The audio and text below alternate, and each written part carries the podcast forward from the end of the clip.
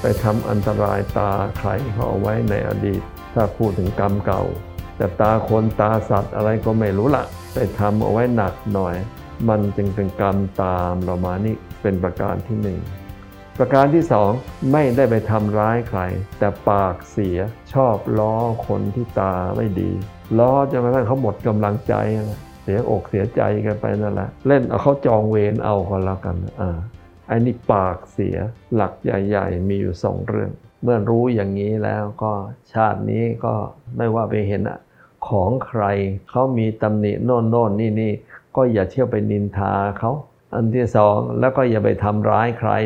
หูตาให้เขาให้มันเจ็บให้มันเสียไปนั่นเป็นประการที่สองประการที่สาม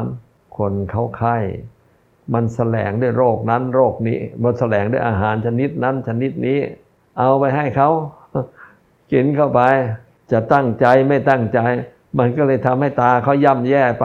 แค่นี้มันก็มีผลมาเพราะฉะนั้นตั้งแต่นี้เป็นต้นไปนะยังไงยังไงนะ นอกจากปากไม่เสีย แล้วไม่ไปทำร้ายใครเข้าๆยังไม่พอจะช่วยเหลือจะทำอะไรเนี่ยก็ต้องคิดผลข้างเคียงที่มันอาจจะเกิดขึ้นมาได้เหมือนแพทย์นั่นแหละ เวลาจะให้ยุกให้ยาใคร เขายังต้องถามก่อนเลยว่า เออ คุณแพ้อะไรมั่ง ถ้าจะแก้ไขในชาตินี้ทำไงทำบุญได้ยาตาทำบุญได้อุปกรณ์ของที่ใช้เกี่ยวกับตานั่นแหละถ้าเราทำอย่างนี้ผ่อนหนักเป็นเบาเบาก็หาย แต่ที่แน่ๆเวรพวกนี้ถ้ามีการจองเวรกันเยอะๆตราบใดที่เรายังไม่เข้าถึงธรรมอะมันยังไม่ค่อยยอมปล่อยกันง่ายๆหรอกมันจองเวรเพราะฉะนั้นขยันนั่งสมาธิเยอะๆนะ